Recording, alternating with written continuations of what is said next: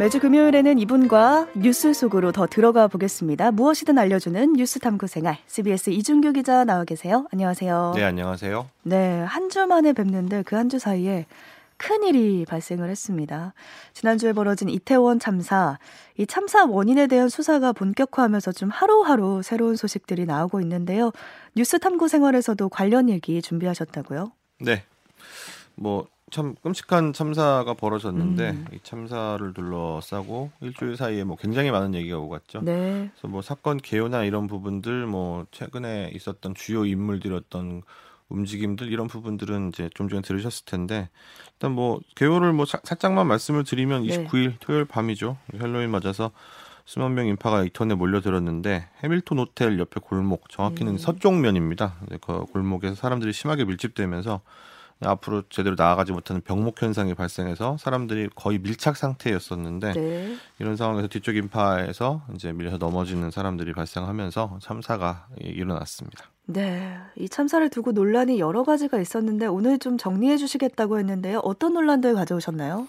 뭐 여러 가지 생각들이 있으시겠지만 음. 첫 번째로 살펴볼 것은 책임론입니다. 책임론, 이들의 안타까운 죽음을 두고 이제 누구의 탓이냐 이런 책임론이 불거졌었어요. 네. 뭐 크게는 여론이 둘로 나뉜 것 같습니다. 왜 그 위험한 곳에 몰려갔느냐, 음. 당사자 책임이 크다. 그리고 정부 지자체는 대체 그 지경에 벌어질 때까지 뭐 했냐, 치안이나 어떤 질서 유지 담당 기관의 책임이 크다. 이 두 가지인 것 같습니다. 네, 우선 당사자 책임론을 좀 설명을 듣고 싶은 게 우리가 지금 여러 상황을 종합해 봤을 때 이분들은 참사 희생자라고 우리가 부르고 있잖아요. 근데 당사자 책임론이 그런데도 그렇게 거센가요? 관계기관 책임론보다야 뭐 다소 적은 편이긴 음. 한데 이제 뭐 SNS나 뭐 좀 카페라든지 아니면 뭐 유튜브라든지 이런 데 올라오는 온라인상의 어떤 얘기들을 보면 당사자 책임이 크다 또는 뭐 적지 않다 이런 의견들도 생각보다 많다 이렇게 보여지고 있습니다.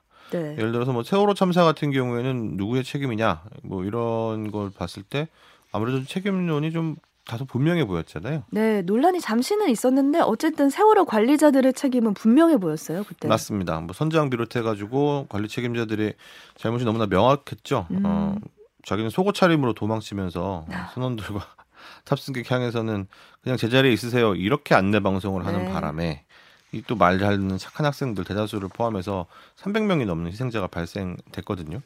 선장의 책임이 엄청 크죠. 왜냐하면 또 이게 정말 안타까운 게 뭐 시뮬레이션을 전문 기관들이 여러 군데서 돌려봤는데 음. 구명보트 같은 걸 타지 못했더라도 그냥 조끼만 입은 채로 바다에 풍덩풍덩 떨어 뛰어내리기만 했었어도 최소한 최악의 경우에 예, 탑승객의 90% 이상이 살았을 거다 아. 이런 결과가 나왔기 때문에 네.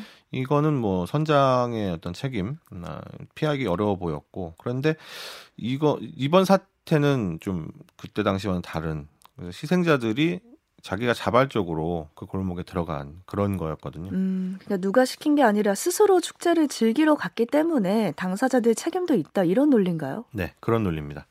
코로나19 팬데믹 뭐 아직 다 끝나지도 않았는데 음. 헬로윈이 우리나라 국민들 모두가 즐기는 또 그런 행사도 아닌데 또 이태원이 아니라 다른 놀 곳도 많은데 이태원에서도 왜 하필 그 가파른 골목에만 수백 명이 몰려들어 가지고 그런 사달을 당했느냐 이런 식의 다양한 논리들이 나오고 있습니다. 네, 여기서 짚고 가야 될 건 이건 지금 이준규 기자가 그렇게 생각을 하는 게 아니라 그런 주장을 하는 분들의 논리를 지금 설명해 주고 계신 거예요. 네, 네, 네. 그렇죠. 제, 제 생각은 절대 아니고요. 네.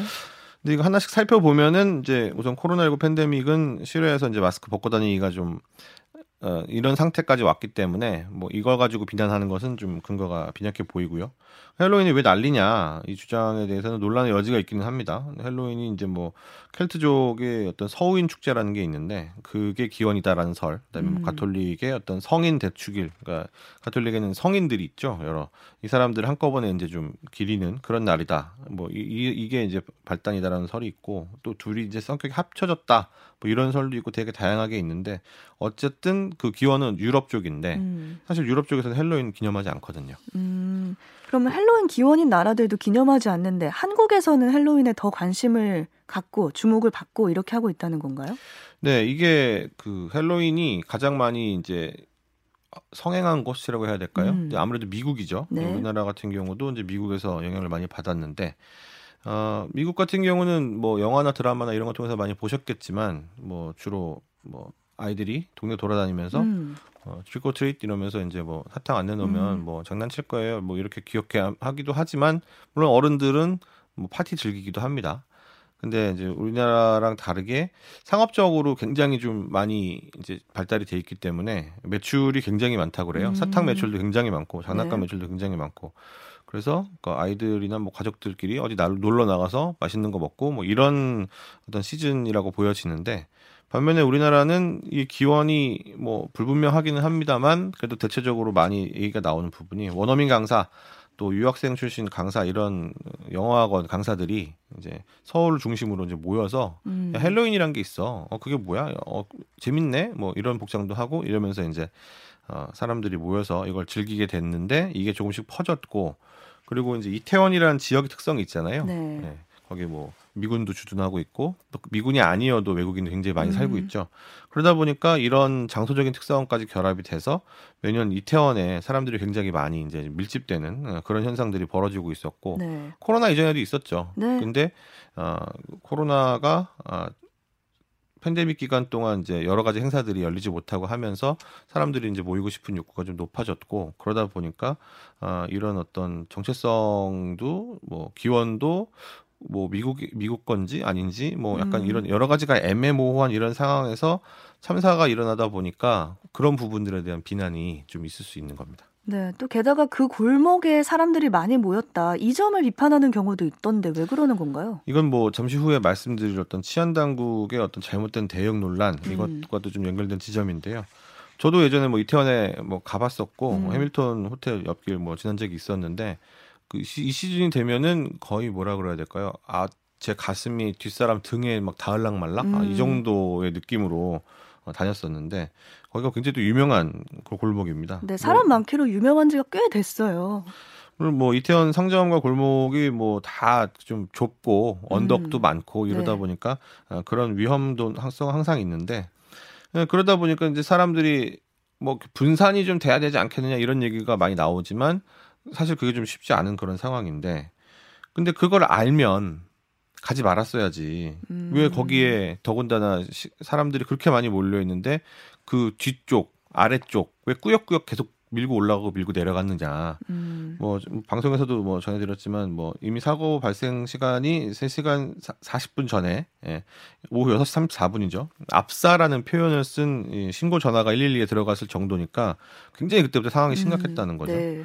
실제로 현장에 있다가 이제 너무 사람들이 많아가지고 이리저리 밀리면서 그러니까 자기가 원하지도 않게 그냥 사람들 붙어서 따라가기만 음. 했는데도 막 자기 들고 있던 소지품 치여가지고 떨구고 막 잃어버리고 이래서 어떤 시민이 자기가 막 자기 물건 잃어버렸는데 음. 굉장히 힘들게 찾았고 겨우겨우 빠져나왔다. 그러면서 내가 아우 뭐 어쩌저쩌 이러면서 이제 글을 썼는데 그 트위터에 올린 시간으로부터 얼마 이후에 사고가 발생했 발생을 했고 이 사람 자기가 어 지금 나 나온 지 얼마 안 됐는데 거기서 사고 음. 발생했다 이런 식으로 써서 그 상황들이 얼마나 심각했는지 예, 굉장히 보여주는 그런 일이 있었는데 그러다 보니까 그 참가자들이 아니 그 정도로 보- 음. 눈에 보일 정도인데 왜 굳이 갔어 이런 또 비난을 받고 있는 겁니다. 네. 그런 비난이 있을 수도 있겠지만 지금 이런 의견보다는 사실 참사를 애도하는 분들이 훨씬 많잖아요. 굳이 이런 상황에서 저런 주장을 해야 하나 이런 측면이 있습니다. 맞습니다. 이제 뭐 나름의 뭐 근거야 있겠지만 150명이 넘는 사람이 죽고 170명이 음. 다쳤는데 네. 굳이 지금 이 시국에 예, 이런 일을 해가지고 그 피해 보신 분들 이런 분들의 상처를 더 후벼팔 필요가 있느냐 아, 이런 지적도 굉장히 많이 나오고 있습니다. 네. 그래서 지금 더 큰 문제가 되고 있는 게 정부와 지자체의 책임을 지적하는 목소리 커지고 있습니다. 네, 그 정부와 지자체 책임론을 한번 살펴보자면 당국이 대체 저지경될 때까지 뭐 했냐 음. 신고가 빗발쳤는데 왜 통제가 안 됐느냐 이런 비판을 피하기가 좀 어려운 상태인데요. 이상민 행안부 장관이 직접 어, 얘기한 바로는 뭐 집회가 있는 광화문 신경 쓰느라 이태원의 인력 배치가 적었는데도 이제 예전과 비교했을 때 뭐 특별히 우려할 정도로 많은 인파가 모였던 것은 아니었다. 음. 경찰과 소방 인력이 예, 미- 뭐 이런 이런 정도를 미리 배치해서 해결될 수 있었던 그런 문제가 아니었다는 것으로 지금 파악하고 있다. 이렇게 말을 해서 굉장히 부적절했다 이런 비판을 받고 있습니다. 네, 그렇죠. 자 다니다 보면 신호등만 망가져도 진짜 복잡한 도로라도 경찰관 한두 명만 딱 있으면 싹 정리가 되잖아요, 도로가. 그런 점이 좀 아쉬웠었는데 행안부 장관이 이런 말을 하면서 정부 책임론에 기름을 부은 것 같습니다. 네, 그 좁은 이태원 골목에 뭐 정확하게 얼마인지는 뭐 아주 정확하게 추산이 되지 않지만 한 10만 명 정도 모였다 이런 얘기들이 나오고 있거든요. 그렇게 많은 사람들이 모였는데 이게 뭐 우려할 수준이 아니다. 음. 이거는 뭐 상식적으로 네. 도저히 이해할 수 없는 그런 얘기에 가깝고요. 비난 받고 있죠. 네.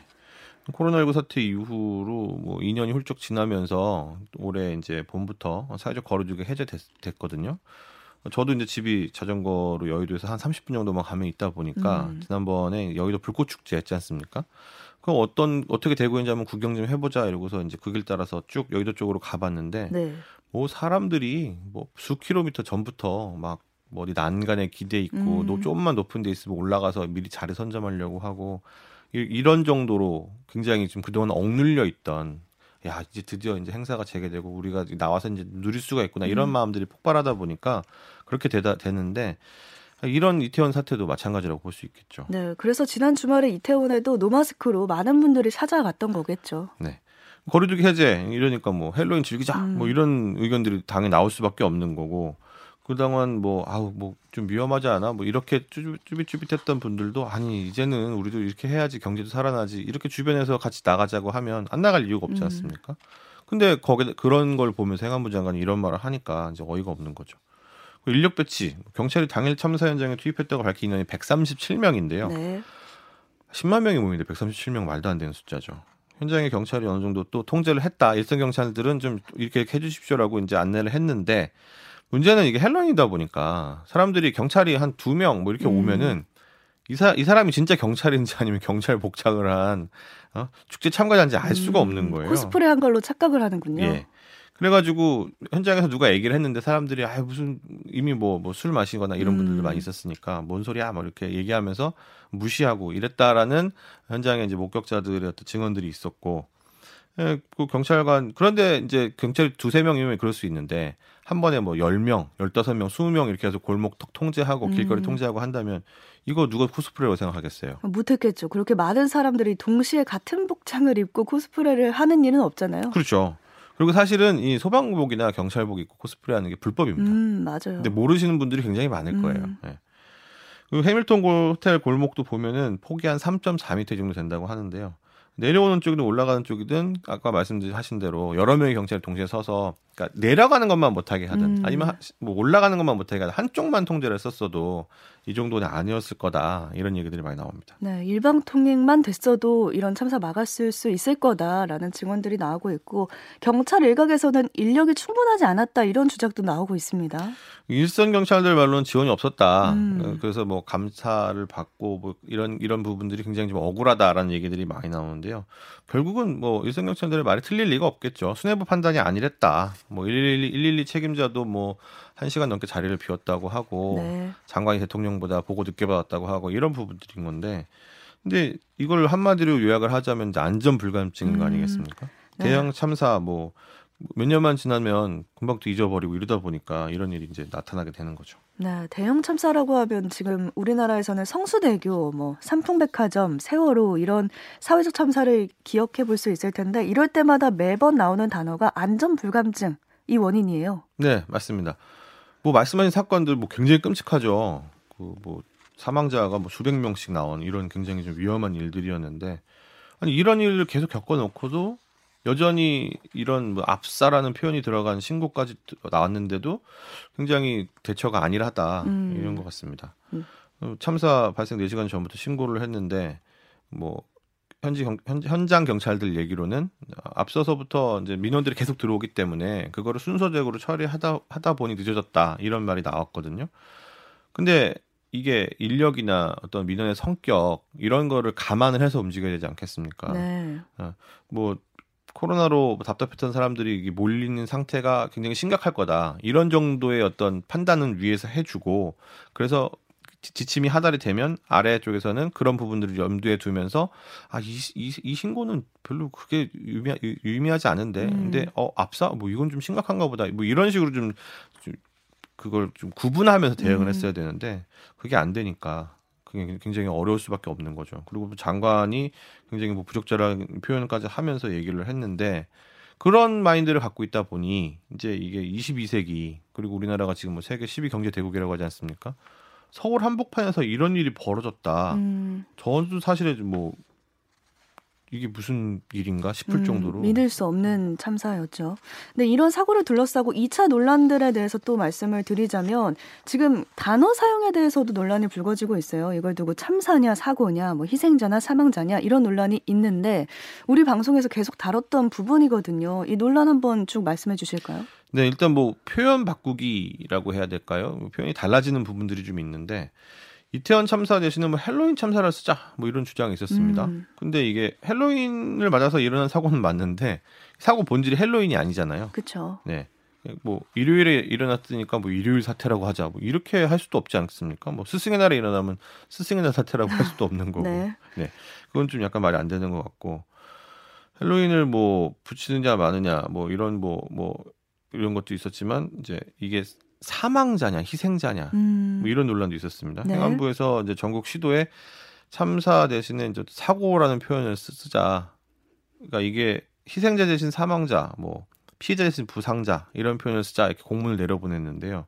이게 논란이 될 수밖에 없죠. 음. 희생자와 사망자 어, 좀 어감이 어떠세요?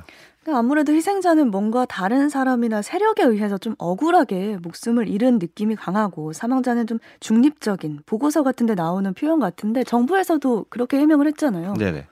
그래서 뭐 정부 여당들이 자기 책임들을 줄이려고 이제 일부러 그런 표현 쓴 거 아니냐 이런 의혹을 사기에 딱 좋죠. 음, 어, 뭐 민주당 소속 지자체장들은 이제 야당이다 보니까 정부의 어떤 움직임 계속 비판하고 있는데 요거 딱 지침 내려온 거에 뭐 오히려 반해가지고 그 전에는 사망자고 썼던 거를 희생자로 바꾸고 어, 이런 식으로 이제 오히려 말을 역으로 갔는데요. 음. 어, 이게 뭐 대놓고 행안부 장관 당신 얘기 따를 수 없다. 뭐 이런 식으로 이제 보여주는 아, 보여주는 그런 표현이라고 생각이 되고 네, 표현 단어에 대해서도 논란이 있었는데 언론 보도도 좀 빼놓을 수가 없는 것 같아요. 언론 보도가 처음부터 시작해서 지금까지 논란이 계속되고 있습니다. 어떤 보도들이 있었나요? 이게 뭐 사실 뭐 저도 언론인 한 사람으로서 좀 이실직고를 드릴 수밖에 없는 부분인데 음, 어, 굉장히 좀 잘못된 부분들이 많이 있었습니다. 일단 네. 방송통신위원회가 이 사건 발생 후에 이제 언론사에 공문을 보냈어요. 저도 저희도 받아봤는데 한국기자협회 등 언론단체가 제정한 재난보도준칙, 이 재난보도준칙은 정확한 보고, 선정적이거나 감성적인 보도 자제, 피해자 인권 보호 이런 것들을 준수를 해줄 것을 어, 노력해 달라 음. 이렇게 협- 협조문에 나와 있거든요. 그럼에도 이제 보도 행태가 좀 도를 넘어서는 경우가 상당했습니다. 이제 네.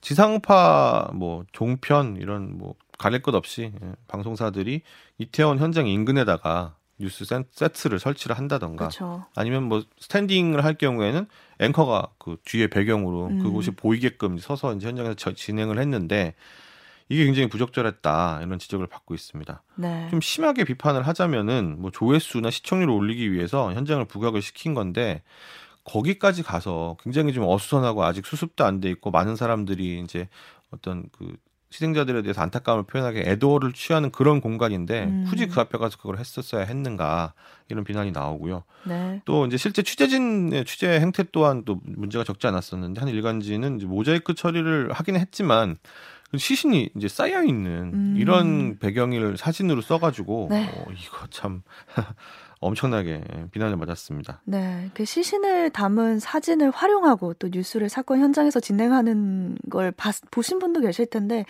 글쎄요, 누군가에겐 사망 장소가 되는 지점이잖아요. 근데 그게 자꾸만 화면에 등장하는 게 보도 행태에 옳은지 생각해 볼 지점이 아닌가 싶습니다. 예, 이게 뭐 또 이 소식 자체는 사실 뭐 듣기만 해도 국민들이 굉장히 많이 우울해하시고 음, 실제로 뭐 참사를 취재한 취재진에게 무료로 상담을 제공하거나 아니면 뭐 저희 CBS 같은 경우도 어 그렇지만 뭐 굉장히 많은 언론사들이 취재진들에게 정신과 상담이나 진료를 받은 다음에 이제 필요하면 청구를 해라 지원을 해주겠다 이렇게 말할 정도로 굉장히 좀 어려운 사건이었는데요. 이런 것들을 활용해서 뭐 뉴스를 전한다, 현장을 활용한다 이런 건 음. 굉장히 도가 지나쳤다 이렇게 보여지고요.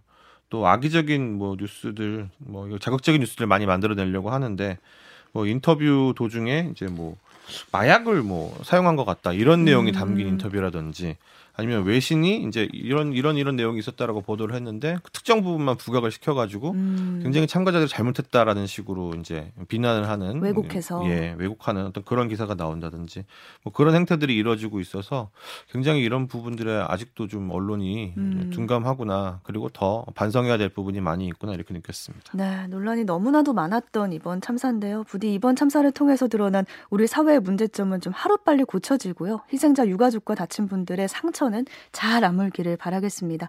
오늘 여기까지 듣겠습니다. CBS 이준규 기자와 함께했습니다. 고맙습니다. 네 감사합니다.